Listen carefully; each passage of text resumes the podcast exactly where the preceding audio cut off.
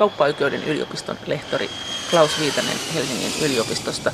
Minkälainen panos EUlla on tähän kuluttajan suojaan Suomessa? Viime vuosilta se merkitys on lisääntynyt itse asiassa vuodesta 2005 jälkeen, jolloin siirryttiin tästä perinteisestä minimisääntelystä maksimisääntelyyn. Sen jälkeen EUn vaikutus on lisääntynyt selvästi. Ennen sitä EUssa käytettiin tätä minimisääntelyä, joka tarkoitti sitä, että jäsenvaltiolla oli oikeus antaa kuluttajan kannalta tiukempaa sääntelyä kuin mihin direktiivit velvoitti. Mutta nyt tämän vuoden 2005 jälkeen annetut direktiivit on ollut kaikki maksimidirektiivejä, niin sanottuja täysharmonisoivia direktiivejä. Ja sen seurauksena meilläkin on Pohjoismaissa jouduttu niin kuluttajan suojaa heikentämään. Et kun ennen oli se tilanne, että oli semmoinen EUn kuluttajasäädös ja sitten kansallisesti sitä voitiin tiukentaa niin, että kuluttaja oli paremmin suojattu, niin nyt tuli semmoinen sääntö, että EU antaa semmoisia sääntöjä, että kuluttajan suoja ei saa olla tiettyä pistettä korkeampi. Se on vähän niin kuin ylinopeudessa. Että... Kyllä, kyllä. Miten se konkreettisesti sitten vaikutti, että millaiset asiat meillä on huonontunut EUn takia? No ensinnäkin jo tuli tämä vuoden 2005 markkinointidirektiivi, jonka seurauksena meillä uudistettiin sitten tätä kuluttajansuojalain kaksiluvun markkinointia koskevaa sääntelyä. Ja tässä direktiivissä se sisälsi tämmöisen niin sanotun vaikutuskriteerin, jonka mukaan harhaanjohtavaankaan markkinointiin ei saanut puuttua, ellei sillä markkinoinnilla ole samalla vaikutusta kuluttajan taloudelliseen käyttäytymiseen. Ja tämä taloudellisen käyttäytymisen vaatimus formuloitiin siinä direktiivissä hyvin epäselvästi. Siinä käytetään tämmöistä kaupallisen ratkaisun syntymisen vaatimusta, joka johtaa siihen, että jäsenvaltiolla on ollut vaikeuksia ymmärtää, mitä se itse asiassa tarkoittaa.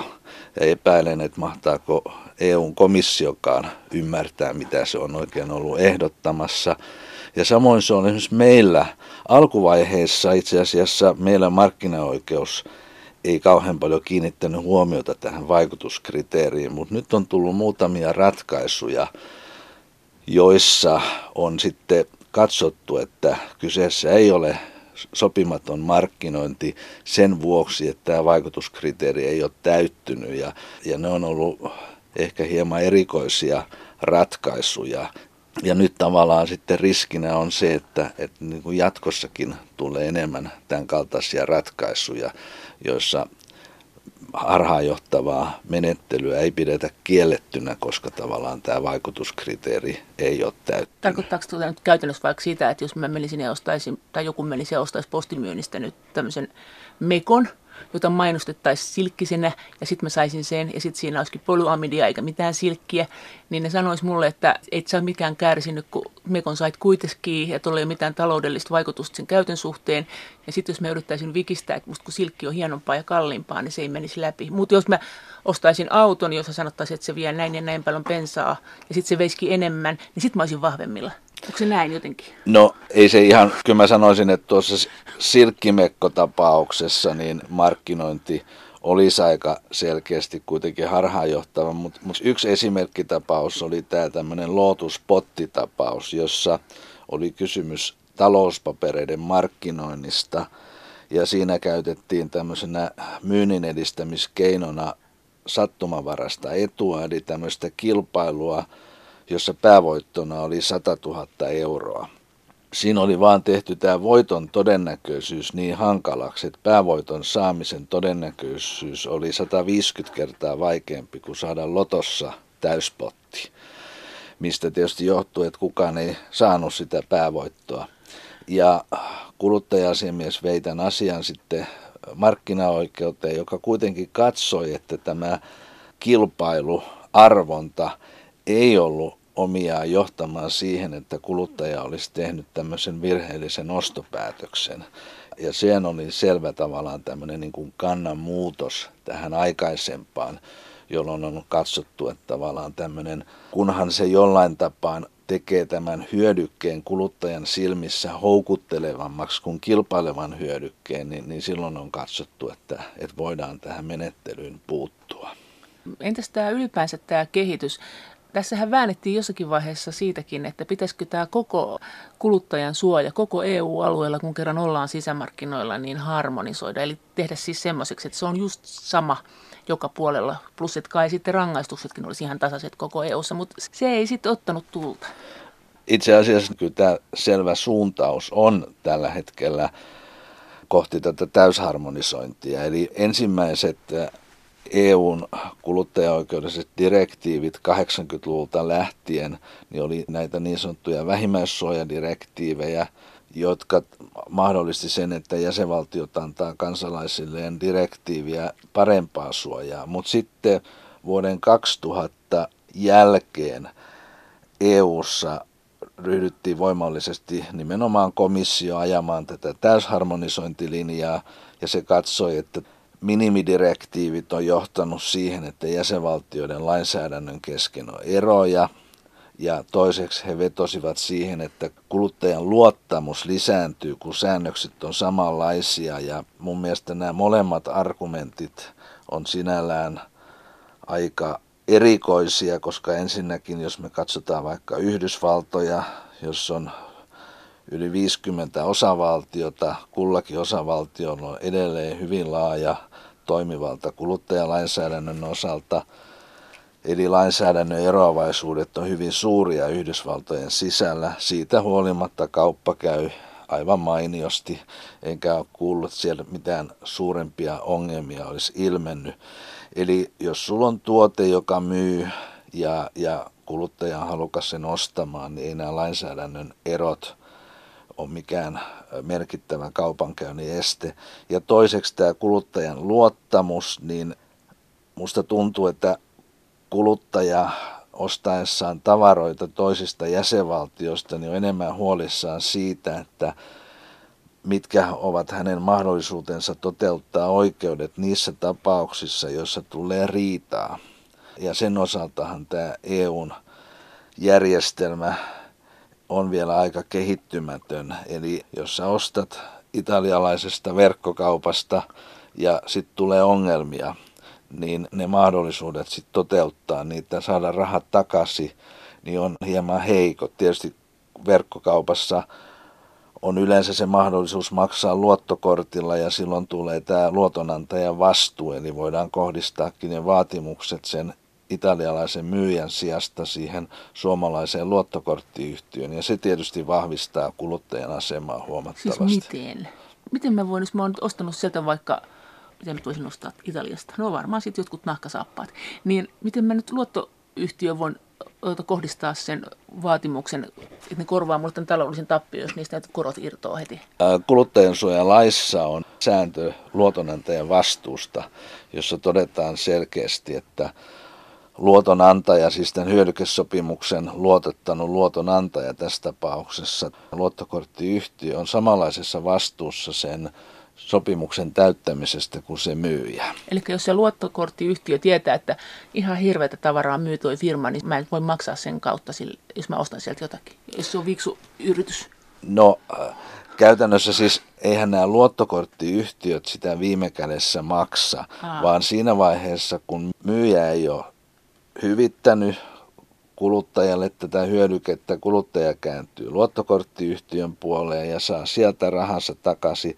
Sen jälkeen tämä yleensä monikansallinen luottokorttiyhtiö ottaa yhteyttä tähän myyjään ja sanoo, että rahat heidän tililleen kahden päivän kuluessa tai he sulkee tämän yrityksen pois niin kuin tästä maksupalvelujärjestelmästä ja ne rahat on siellä kahdessa päivässä. Ja varmasti tietysti jos tulee yrityksiä, joiden kanssa on paljon ongelmia, niin voidaan tietysti sulkea pois kokonaan, mutta siis valtaosa kuluttajistahan ei tunne tätä luotonantajan vastuuta. Siitähän on korkeamman oikeuden ratkaisu, muistaakseni vuosikymmenen vaihteessa, jossa oli nimenomaan kysymys siitä, että oli suomalainen kuluttaja osti yhdysvaltalaisesta verkkokaupasta tavaraa, jota ei koskaan tullut, mutta tietysti luottokorttilasku tuli ja hän ryhtyi sitten vaatimaan rahojan takaisin.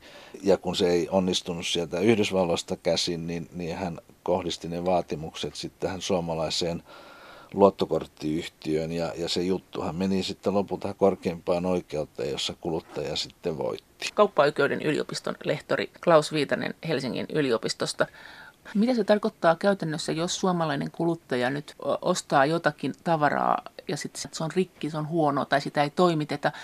Sehän on ihan mielettömän kallis prosessi sitten ruveta näin ihan tavallisena kuluttajana luulisi ottamaan yhteyttä sinne firmaan, sitten ottamaan yhteyttä luottokorttiyhtiöön, sitten mahdollisesti vielä käymään käräjiä tästä asiasta. Ja missä hän edes käy niitä EU-alueella? No sanotaan nyt, että ehkä tuo on yksi hyvä syy sille, minkä takia useimmat kuluttajat ainakin toistaiseksi ostaa ulkomaisista verkkokaupoista hyödykkeitä, jotka on selvästi halvempia kuin kotimaassa ja joiden hankintahinta on niin alhainen, että jos sitten tulee jotain vahinkoa, niin se vahingon pystyy kattamaan ja kärsimään itse. Että mä en henkilökohtaisesti usko siihen, että tämmöisiä jotain kestokulutushyödykkeitä ruvettaisiin laajamittaisesti hankkimaan ulkomaalaisista verkkokaupoista. Että kyllä se verkkokaupassa on tavallaan se ideana, että sieltä ostetaan niin kuin tavallaan semmoisia tavaroita, että jos sieltä sitten tulee jotain sutta, niin silloin se voidaan sitten kärsiä se vahinko ja eikä tarvitse ryhtyä sitten näihin menettelyihin, jotka tietysti on mahdollisia, mutta aina tietysti vähän aikaa ja vaivaa vieviä. No jos esimerkiksi suomalainen kuluttaja menee Saksaan ja haluaa uittaa sieltä käytetyn auton itselleensä, menee sinne, tekee sen kaupan siellä, tuo sen Suomeen, niin mitä sitten, jos osoittautuu, että siinä on joku aivan kohtalokas semmoinen vika, että sitä autoa ei voi käyttää, että siinä on vaikka niin vaihdelaatikko, on, että jouset on hajalla täysin, niin mitä se sitten tekee näillä yhteismarkkinoilla, että käytetäänkö sitä oikeutta sitten Suomessa vai Saksassa? Tämä on sinänsä aika selkeä tilanne ja joskus välillä ihmetyttääkin, ettei tämä kysymys on noussut esille niissä yhteyksissä, jossa on käyty ostamassa auto ulkomailla. Nimittäin tässä esimerkissä mainitussa tapauksessa on ihan sel- selvää se, että se tapaus ratkeaa Saksan lainsäädännön perusteella, koska se kauppa on tehty Saksassa ja samoin sitten myöskin saksalaiset tuomioistuimet, tai jos siellä on sitten autokauppariitoja varten olemassa tämmöinen erillinen toimielin, niin se on toimivaltainen käsittelemään sitten tätä riitaa. Eli kun käy ostamassa sen halvan auton ulkomailta, niin ottaa aina sen riskin, että jos tulee ongelmia, niiden ongelmien selvittäminen on huomattavasti hankalampaa kuin tilanteessa, jossa ostetaan se käytetty auto Suomesta. No kuinka kalliita tämmöiset riidat on yleensä? Lakimiesten palkkiot on kovia. Käytännössä, jos ajatellaan niin kuin riitely tuomioistuimissa Suomessa, niin sehän on kallistunut meillä viimeisen 20-25 vuoden aikana todella runsaasti. Ja sanotaan nyt, että käräjäoikeus, hovioikeuskäsittelysten osalta pitää varautua semmoiseen kymmenien tuhansien eurojen laskuun siinä tapauksessa, että häviää sen. Ja käytännössähän se tarkoittaa sitä, että kukaan järkevä ihminen ei lähde viemään sitä asiaa yleiseen tuomioistuimeen.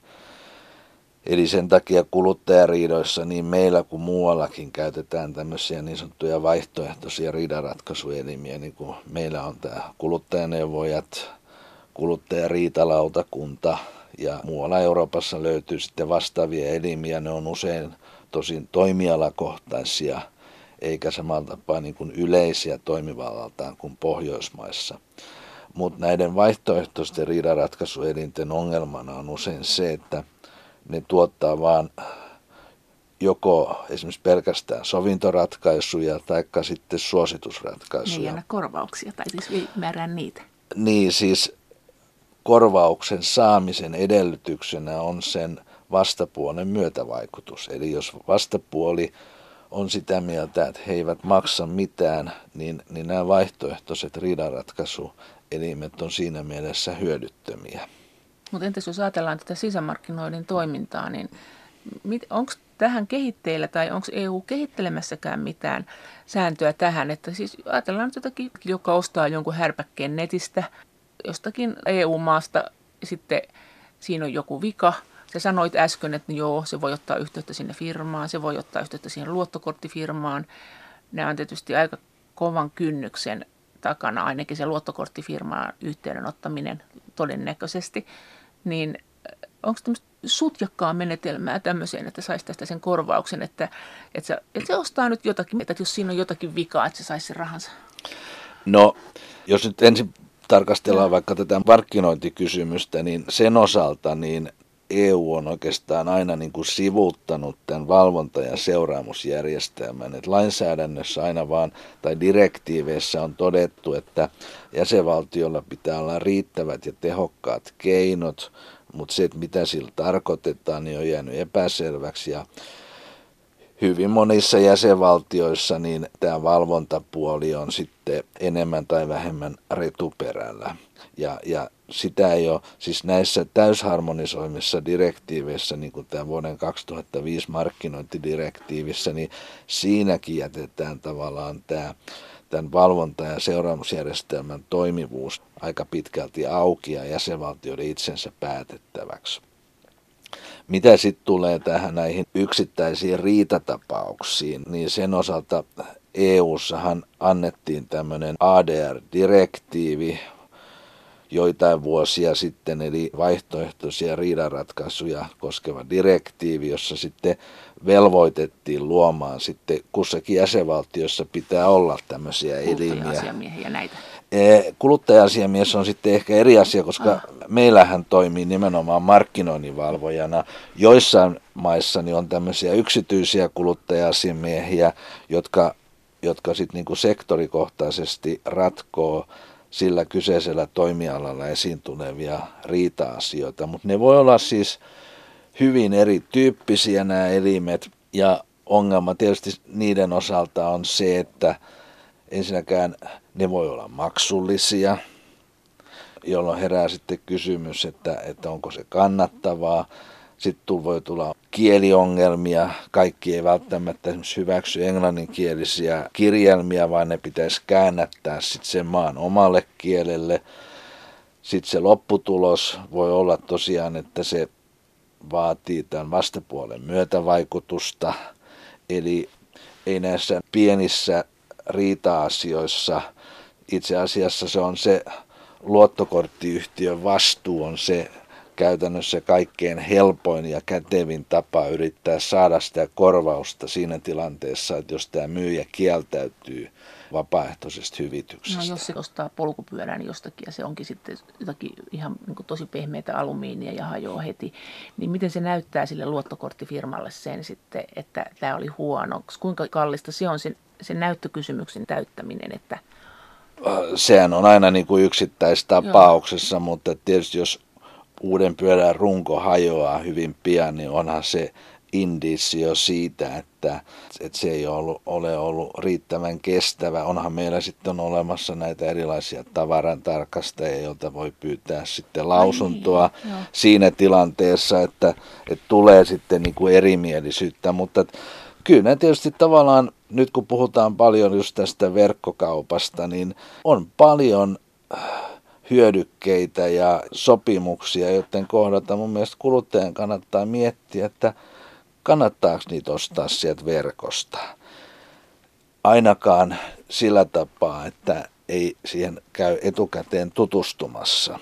Miten sitten, kun tulee tämä kiertotaloussysteemi EU, nythän puhutaan paljon sitä, että haluttaisiin tämmöisiä kestävämpiä tuotteita, niin luuletko, että se heijastuu tähän tai arveletko, että se heijastuu tähän kuluttajien oikeuksiin? On sanottu, että tavaroiden pitäisi olla parempi laatuisia. Että millä viipeellä se tulee tänne kuluttajalakeihin? No itse asiassa EU:ssa suuntaus on tältä osin vähän päinvastainen, mikä tietysti mielessä on hullun kurista, koska monissa Keski-Euroopan valtioissa on irtaimen kauppaa koskevassa lainsäädännössä periaatteena ollut jo pitkään tämmöinen niin kuin kahden vuoden vanhentumissääntö. Eli kun on kaksi vuotta kulunut kaupan teosta, niin ostajalle ei ole enää mitään oikeuksia.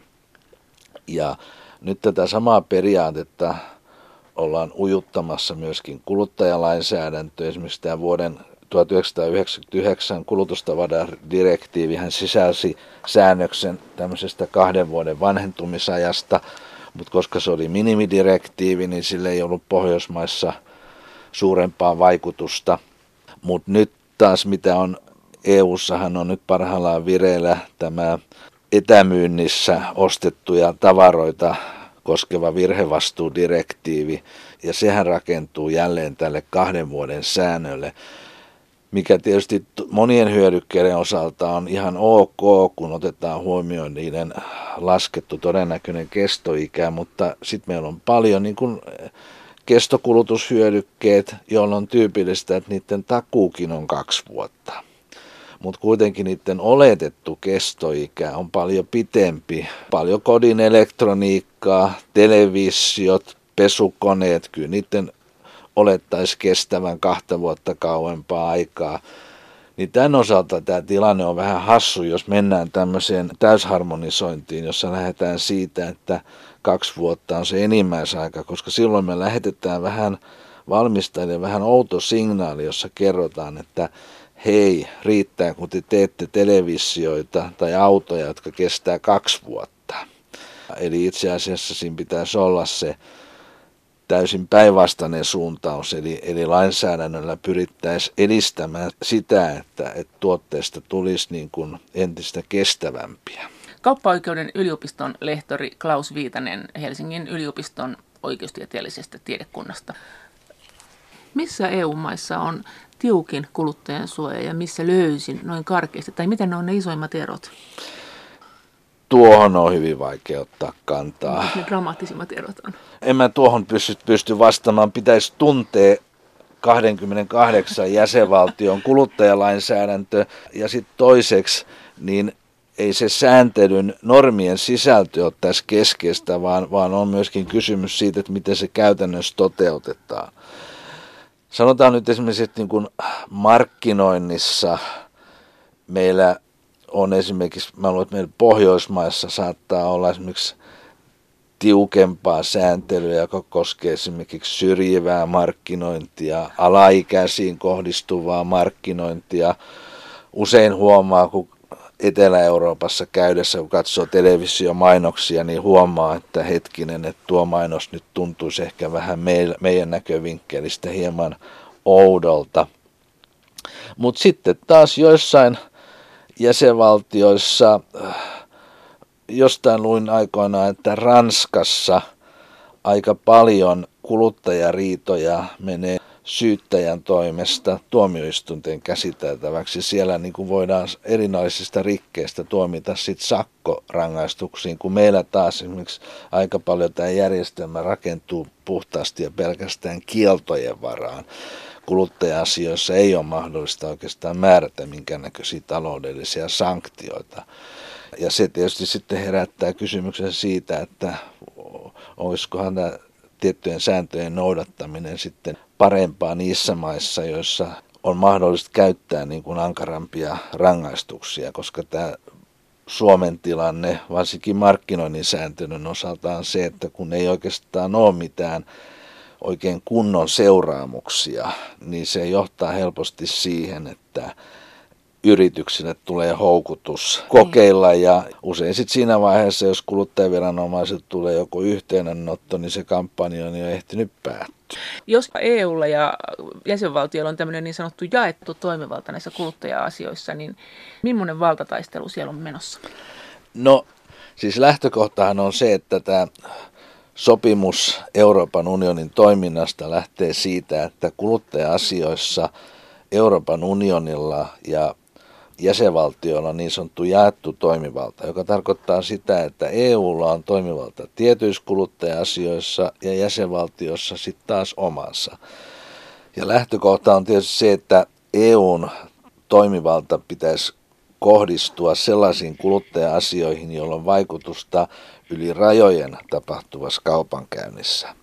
Mutta EU on niin toistuvasti pyrkinyt laajentamaan tätä toimivaltaansa ja nyt tuorein esimerkkihän on tämä parhaillaan Euroopan parlamentin käsiteltävänä oleva esitys etämyynnissä myytyjen tavaroiden virhevastuusta, joka lähti liikkeelle siitä, että se koskisi vain virhevastuuta etämyynnissä, jonka yksi tietysti iso osa on tämä ylikansallinen verkkokauppa ja sen osalta voidaan sanoa, että EUn toimivalta on suht selkeä, mutta nyt sitä ollaan pohtimassa mahdollisuuksia, että se laajennettaisiin koskemaan kaikkea kuluttajakauppaa.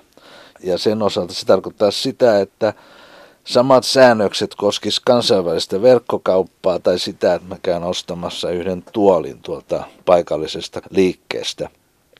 Ja tämä on siinä mielessä outoa, koska tavallaan kuluttajakaupasta edelleen 99 prosenttia tapahtuu jäsenvaltioiden sisältä ja nyt kuitenkin EU lähtee niin kuin harmonisoimaan myöskin tätä jäsenvaltioiden sisällä tapahtuvaa kaupankäyntiä. Ja sen osalta herää sitten kysymys, että mitä siitä jaetusta toimivallasta jää enää jäljelle jäsenvaltioiden osalta, jos EU katsoo tavallaan, että kaikki kysymykset tavallaan liittyy yli rajojen tapahtuvaan kaupankäyntiin ja, ja sitä myöten niin EU on niille, niihin toimivalta. Ja, ja mun mielestä tos, noit, näitä kysymyksiä pitäisi vähän niin kuin miettiä tarkemmin, että missä kulkee oikeastaan nyt ne EUn toimivallan rajat – silloin, kun puhutaan, että on jaetusta toimivallasta kysymys. Niin, että siis EUn näkökulma on sitten kuitenkin se, että se on osin protektionistista, jos siellä on niin paremmat kuluttajansuojat siellä jäsenvaltion sisällä, joka houkuttelee ihmisiä ostamaan sieltä jäsenvaltion sisältä. Näin voisi kuvitella.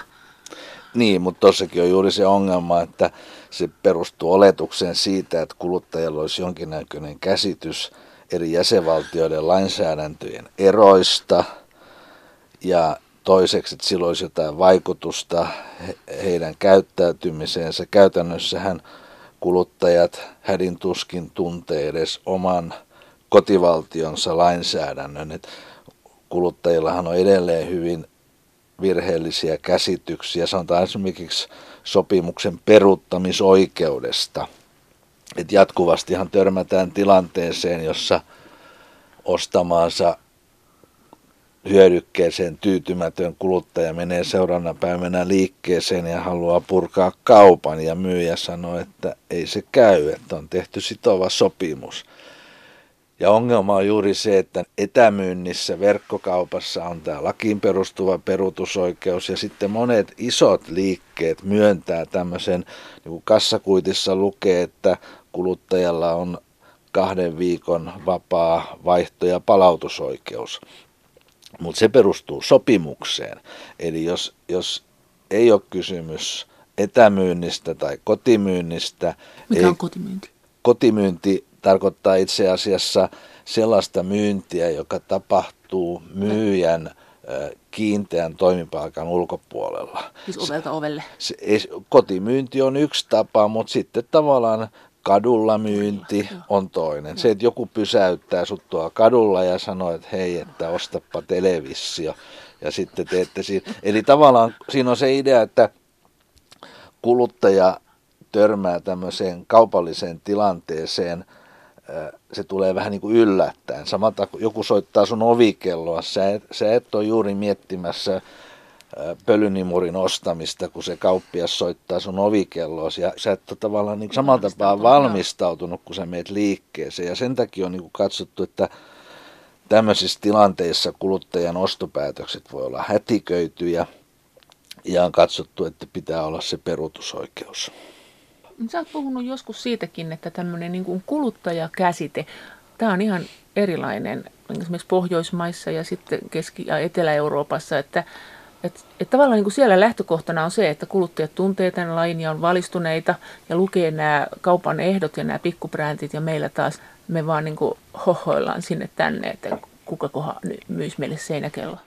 No itse asiassa tämä ajatus tämmöisestä niin kuin valistuneesta ja harkitsevasta keskivertokuluttajasta, niin sehän on lähtöisin niin EU-oikeudesta – mä luulen, että monissa jäsenvaltioissa on perinteisesti lähdetty tämmöisestä ajatuksesta, että, että kuluttaja on tämmöinen pikkasen hönö, mutta että EU-oikeudessa tämä keskivertokuluttajakäsite on lähtenyt EU-tuomioistuimen oikeuskäytännöstä, jossa siihen otettiin kantaa tämmöisen tavaroiden vapaata liikkuvuutta koskevissa tapauksissa. Ja siellä EU-tuomioistuin ehkä otti käyttöön tämmöisen suht tiukan kynnyksen, jonka se asetti sitten näille tapauksille. Ja sitä nyt ei ole varsinaisesti vielä niin kuin testattu oikein kuluttajaoikeudessa. Esimerkiksi tämä vuoden 2005 markkinointidirektiivi hän rakentuu, sielläkin käytetään tätä keskivertokuluttajan käsitettä, mutta sen tulkinnasta ei ole vielä haettu EU-tuomioistuimelta ennakkopäätöstä. Et siitä on olemassa näitä ratkaisuja koskien tavaroiden vapaata liikkuvuutta. Ja niissähän on ollut esimerkiksi tällaisia, jos on katsottu, että vaikka hyödykkeen nimi saattoi sinänsä olla harhaanjohtava, eli kun siinä esimerkiksi hyödykkeen nimessä luki, että luonnon puhdas, niin kunhan siellä pienellä brändillä etiketissä sitten paljastukin, että siellä olikin, että sisältää sitä ja sitä, sisältää sitä ja sitä. Lähdettiin siitä, että tämmöinen keskivertokuluttaja – tutustuu näihin pakkausselosteisiin. Ja, ja käytännössähän se on, niin kuin tiedetään, niin aika tämmöinen fiktiivinen olettamus, että kuluttaja, sikäli kun hän ylipäätänsä saa siitä pienestä brändistä selvää, niin ryhtyisi lukemaan hyvin tarkkaan niitä tuoteselosteita. Varsinkin jos sen nimen perusteella voidaan vetää toisen näköisiä johtopäätöksiä. Mutta tämä tavallaan tämä juuri tämä tämmöinen vaatimus siitä, että voidaan puuttua markkinointiin vain, jos, jos se on omiaan johtaa harhaan tämmöistä kohtuullisen valistunutta ja kohtuullisen tarkkaavaista keskivertokuluttajaa, niin, niin se voi tietysti johtaa pikkasen outoihin tilanteisiin niissä maissa, joissa on lähdetty siitä, että se arviointikriteeri on, on kuitenkin sellainen kuluttaja, joka, joka toimii niin kuin käytännössä noin sillä tapaa kuin miten kuluttajat yleensä toimii. Eli tutustuu ehkä hieman pintapuolisesti mainoksiin, hyllyllä oleviin tuotteisiin, niiden tuoteselosteisiin. Kauppa-oikeuden yliopiston lehtori Klaus Viitanen Helsingin yliopistosta. Mikä se päämäärä on? Onko EU nyt heikentämässä kuluttajan suojaa vai vahvistamassa kuluttajan suojaa? Sä jo sanoit sen, että nämä maksimi minimisäännökset on muuttunut niin, että ei saa tehdä sen tiukempaa kuluttajasuojaa enää EU-maissa kuin mitä siellä on määrätty. Mitä kaikkea siellä on tapahtumassa no, käytännössä? No, Euroopan unionin kuluttajaoikeus, siitä voidaan erottaa niin kuin kaksi tavoitetta. Ensinnäkin on tämä sisämarkkinaharmonisointi, no.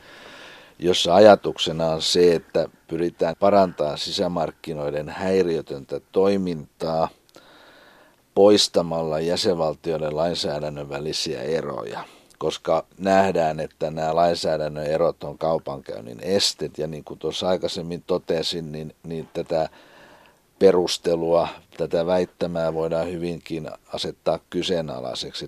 Ehkä siinä yliarvioidaan tämmöisen oikeudellisen sääntelyn merkitystä, mutta se on kuitenkin se tällä hetkellä ehkä keskeisin tavoite. Sitten toinen on tietysti tämä pyrkimys kuluttajan aseman parantamiseen ja, ja kyllä tietysti EU-oikeudesta silloin tällöin tuleekin parannuksia, mutta sanoisin, että tällä hetkellä kyllä se, niin se vallitseva trendi on nimenomaan se sisämarkkinoiden häiriöttömän toiminnan edistäminen.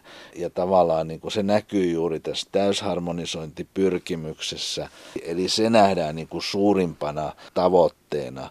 Ja sitten se, että miten käy sitten kuluttajan suojalle siinä sivussa, niin se on sitten ehkä vähän marginaalisempi kysymys. Onko siitä sitten olemassa mitään tutkimusta, että jos näitä kuluttajan oikeuksia nyt heikennetään, niin hidastaako se itse asiassa sisämarkkinoita? Voisi kuvitella, no sä tietenkin sanoit äsken, että ei kuluttajat edes tiedä suunnilleen, mitä ne säännöt on, mutta jos se oikein raaksi menee, niin herättääkö se kuluttajissa niin paljon epäluottamusta, että se hidastaa myös kauppaa? Siis kyllähän se pitkällä tähtäimellä vaikuttaa. Siis yleensähän sanotaan, että kestää 2-30 vuotta ennen kuin lainsäädännön muutokset alkaa heijastua täysitehoisesti käytännön elämässä. Koska lähtökohtahan on se, että kestää oman aikansa ennen kuin kaikki toimijat alkaa edes oppia ja ymmärtää niitä säännöksiä. Eli jos nyt kuluttajan suojaa vahvasti heikennettäisiin, niin kestäisi tietysti oma aikansa ennen kuin kuluttajat niin kuin ymmärtäisi, ennen kuin ryhtyy tulemaan näitä kokemuksia siitä, että tulee ongelmia aikaisempaa enemmän. Ja siinä mielessä niin kuin tavallaan ne vaikutukset näkyy niin kuin pitemmän päälle. Mutta mä en tiedä, nyt jo tällä hetkellä eihän tämä yli rajojen tapahtuva kaupankäynti, niin kuluttajat ostaa kirjoja, levyjä muista jäsenvaltioista silloin, kun he saa niitä huomattavasti halvemmalla kuin kotivaltioistaan. Mutta se, että sanotaan esimerkiksi pankki- ja vakuutuspalvelut, niin on ehkä vaikea uskoa siihen, että suomalainen kuluttaja ryhtyisi pistämään rahojaan italialaisen pankin tilille tai hakemaan lainaa kreikkalaiselta pankilta. Eli mä en itse ehkä kauhean paljon usko tämmöiseen hyvin laajamittaiseen sisämarkkinoiden sisällä tapahtuvaan kuluttajakauppaan. Kyllä kuluttajakauppa ja palveluiden hankinta tulee jatkossa valtaosin tapahtumaan. Joitain tiettyjä toimialoja lukuun ottamatta niin tulee edelleen tapahtumaan niin kunkin jäsenvaltion sisällä. Eikö se kuitenkin mene niin, että jos esimerkiksi ruotsalainen ihminen ostaa vaikka Tanskasta jotakin ja sitten tulee ongelmia, niin sen ostajan kotivaltiossa ja sen ostajan kotivaltion kuluttajan suojan perusteella niin ratkaistaan se riita? Tämmöisestä ylikansallisissa riidoissa niin tämä lain valinta, eli sen päättäminen, minkä lain mukaan se riita ratkaista, niin se määräytyy tämän Rooman, Rooma 1-asetuksen perusteella. Ja siellä on määräykset taas siitä, että jos elinkeinoharjoittaja suuntaa sopimusta edeltävää markkinointia kuluttajan kotivaltioon, taikka jos hän muutoin harjoittaa liiketoimintaa kuluttajan kotivaltiossa, niin silloin tämä riita ratkaistaan sen kuluttajan kotivaltion lainsäädännön perusteella ja sitten taas toisaalta Bryssel yksi asetuksen perusteella, niin jos nämä samat ehdot täyttyy, niin, niin periaatteessa kuluttaja voi nostaa sen kanteen siellä kotivaltionsa tuomioistuimessa ja sitten se tuomio voidaan täytäntöön panna siellä elinkeinoharjoittajan kotivaltiossa. Empiiriset selvitykset siitä, että miten tämä ulkomainen täytäntöönpano käytännössä toimii niissäkin harvoissa tapauksissa, joissa kuluttajat on vienyt sit näitä asioita tuomioistuimeen, niin ne kyllä puuttuu täydellisesti, että ei ole, ei ole mitään tietoa siitä, että toimiiko se käytännössä. Mutta tältä pohjalta, jos ajatellaan sitä aikaisemmin käsiteltyä tapausta, jossa kuluttaja menee Saksaan ostamaan, niin siinähän on kysymys nimenomaan siitä, että mennään tutustumaan autoihin, valitaan se auto sieltä ja sitten tehdään se sopimus. Ja se eroaa tyysti sen tyyppisistä tilanteista, joissa kuluttajan suunnataan tarkoituksellisesti mainontaa, esimerkiksi tämmöiset ostoskanavat tai... Mutta jos se, jos se autoliike on mainostanut sitä autoa vaikka Suomeen, niin miten jos ajatellaan, että on suomalainen kuluttaja, sitten on, se ostaa sen sieltä Saksasta, no se lähtee hakemaan sitä Saksasta muina kuluttajina, ja Aa, täällähän tämmöinen kiva auto onkin, ostaa sen sieltä, niin kumpi on sille edullisempaa, noin niin kuin, jos ajatellaan näitä EUn erilaisia käytäntöjä? Kannattaako sen käydä se mahdollinen oikeudenkäynti siltä pohjalta, esimerkiksi Saksan suhteen suomalainen, että hän on ostanut sen Saksassa, oikeudenkäynti käydään Saksassa, vai siltä pohjalta, että hän näki sen netistä ja itse asiassa tilasi sen kuljetuksen Suomeen ja ilmeisesti sitten se käydään Suomessa se oikeudenkäynti. Onko Suomessa kivempi käydä sitä oikeutta kuin Saksassa? No en tunne tätä saksalaista oikeusjärjestystä niin hyvin, että, että osaisin tehdä tuommoista niin vertailua. Mutta niin kuin mä aikaisemmin totesin, niin yleensä oikeudenkäynti kuluttajariidoissa on käytännössä kustannussyistä käytännössä poissuljettu, koska käytetyn auton kaupassa, niin jos siellä on nyt joku moottorivaurio, joka vaatii korjausta, niin ne kustannukset on joitain tuhansia euroja, kun taas oikeudenkäynnistä pahimmillaan voi tulla kymmenien tuhansien lasku. Mutta nehän voi sitten laittaa sen autoliikkeen piikkiin, jos on kerran vahvasti sitä mieltä, että on oikeassa. Kyllä, mutta jos tuomioistuin ei olekaan sun kanssa samaa mieltä, ja ongelma ei ole se, että että se riski on olemassa, vaan se, että kuluttajalla ei välttämättä ole taloudellisia mahdollisuuksia kantaa sitä riskiä. Jos yhtäkkiä joutuu maksamaan 3-40 000 euroa oikeudenkäyntikuluja, eli sulla ei ole mahdollisuutta ottaa sitä riskiä. Mutta minkälaisia riidanratkaisumenetelmiä voisi olla olemassa, joissa kuluttajat voisivat saada esimerkiksi EUn alueella nopeasti ja halvalla ratkaisun erilaisiin kuluttajariitoja käsitteleviin ongelmiin? Yliopiston lehtori Klaus Viitanen Helsingin yliopistosta. En mä tiedä, aika mielenkiintoinen systeemi on esimerkiksi ollut käytössä Espanjassa ja Portugalissa, jossa lähdettiin siitä, että ne ryhtyvät kehittämään tämmöistä niin kuin tavalliselle ihmiselle suunnattua välimiesmenettelyä. Ja välimiesmenettelyhän etuna on se, että se tuottaa tuomioistuinmenettelyn tavoin täytäntöönpanokelpoisia ratkaisuja. Nopeammin ja halvemmalla. Äh, kyllä. Ja perinteisesti välimiesmenettelyä käytetään yritysten välisissä riita-asioissa, jossa se on niin kuin tämmöinen julkisuudelta salassa tapahtuva menettely, nopea, tehokas, mutta myös hirveän kallis, koska siinä joudutaan myöskin maksamaan tuomareiden palkat. Mutta näissä Portugalin Espanjan esimerkkeissä niin ne on lähdetty siitä, että kuluttajan ei tarvitse maksaa näille välimiehille lainkaan palkkiota, että se menettely on maksuton. Semmoinen pikatuomioistuin. Kyllä. Tämmönen, ja siellä ei tarvita asianajaa ollenkaan. Sinne vaan viedään tämä riita, ratkaiskaa. Ei, ei, tarvita, ei tarvita asianajajia. Ja se tuottaa täytäntöönpanokelpoisen päätöksen, joka itse asiassa on muuten kansainvälisesti on olemassa tämmöinen kansainvälinen sopimus välimiestuomioiden täytäntöönpanosta. Onko EU mitenkään kommentoinut, että tämmöinen tarvittaisiin nyt EU? Siis tämä aiemmin mainittu ADR-direktiivi vuodelta 2013, niin se lähti siitä, että, että näissä asioissa jäsenvaltiot saa käyttää niitä olemassa olevia vanhoja järjestelmiä. No kenen etua sun mielestä EU ajaa näillä päätöksillä? Että no nyt tietenkin voidaan sanoa, että ei nyt hirveästi kuluttajan etua kyllä. No ei, mutta mä nyt uskoisin, että tässä on vain ehkä jollain tapaa kysymys tietynlaisesta saamattomuudesta. Yksi esimerkki, minkä tässä voisi ehkä mainita, on tämä niin sanottu kuluttajien oikeusdirektiivi vuodelta 2011, joka on tämmöinen täysharmonisoiva. Se toi meille kaksi muutosta etämyyntiin. Ensinnäkin ensimmäinen oli se, että Aikaisemmin oli sellainen tilanne, että jos osti jotain etämyynnistä ja käytti sitä 14 vuorokauden peruutusoikeutta, niin myyjä maksoi nämä palautuskustannukset. Ja nyt se muutettiin niin, että ostajan velvollisuus on maksaa nämä palautuskustannukset. EUn laajuisesti. Kyllä, mutta tilannehan on tietysti se, että ei voi, millään ei voida estää sitä, etteikö verkkokauppa edelleen tarjoaisi sitä, että hei, me maksetaan palautuskustannukset. Eli verkkokauppa saa antaa tämmöisiä superetuja, mutta valtio ei. Kyllä, ja se johtaa nyt tässä tilanteessa siihen, että etämyynnissä meillä on firmoja, jotka vaatii, että kuluttaja maksaa palautuksen, ja on taas firmoja, jotka lähtee siitä, että he maksavat sen.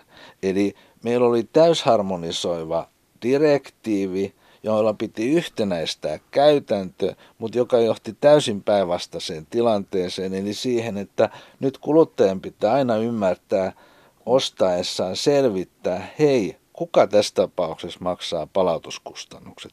Sitten siihen samaiseen direktiiviin lisättiin muun muassa tämmöinen säännös, jonka mukaan enää ei riitä, että kuluttaja peruuttaa 14 vuorokauden kuluessa. Sen lisäksi asetettiin toinen määräaika 14 vuorokautta siitä peruutuksesta, niin se tavara pitää lähettää takaisin sille myyjälle. Mutta missään ei sanota, että mitä tämän jälkimmäisen määräajan laiminlyönti tarkoittaa. Tarkoittaako se nyt sit sitä, että jos ei noudata näitä kahta perättäistä määräaikaa, niin se peruutusoikeus menetetään, vai johtaako se johonkin lievempään seuraamukseen sen jälkimmäisen määräajan laiminlyönti? Näin sanoi kauppaoikeuden yliopiston lehtori Klaus Viitanen Helsingin yliopistosta. Kiitos teille kaikista viesteistänne. Kaikki viestit ovat aina erittäin tervetulleita ja niitä voi edelleen lähettää sähköpostiosoitteeseen maija.elonheimo.yle.fi ja sen lisäksi me voimme kaikki yhdessä ohjelman aikana keskustella näistä EU-asioista kanavan lähetysikkunassa.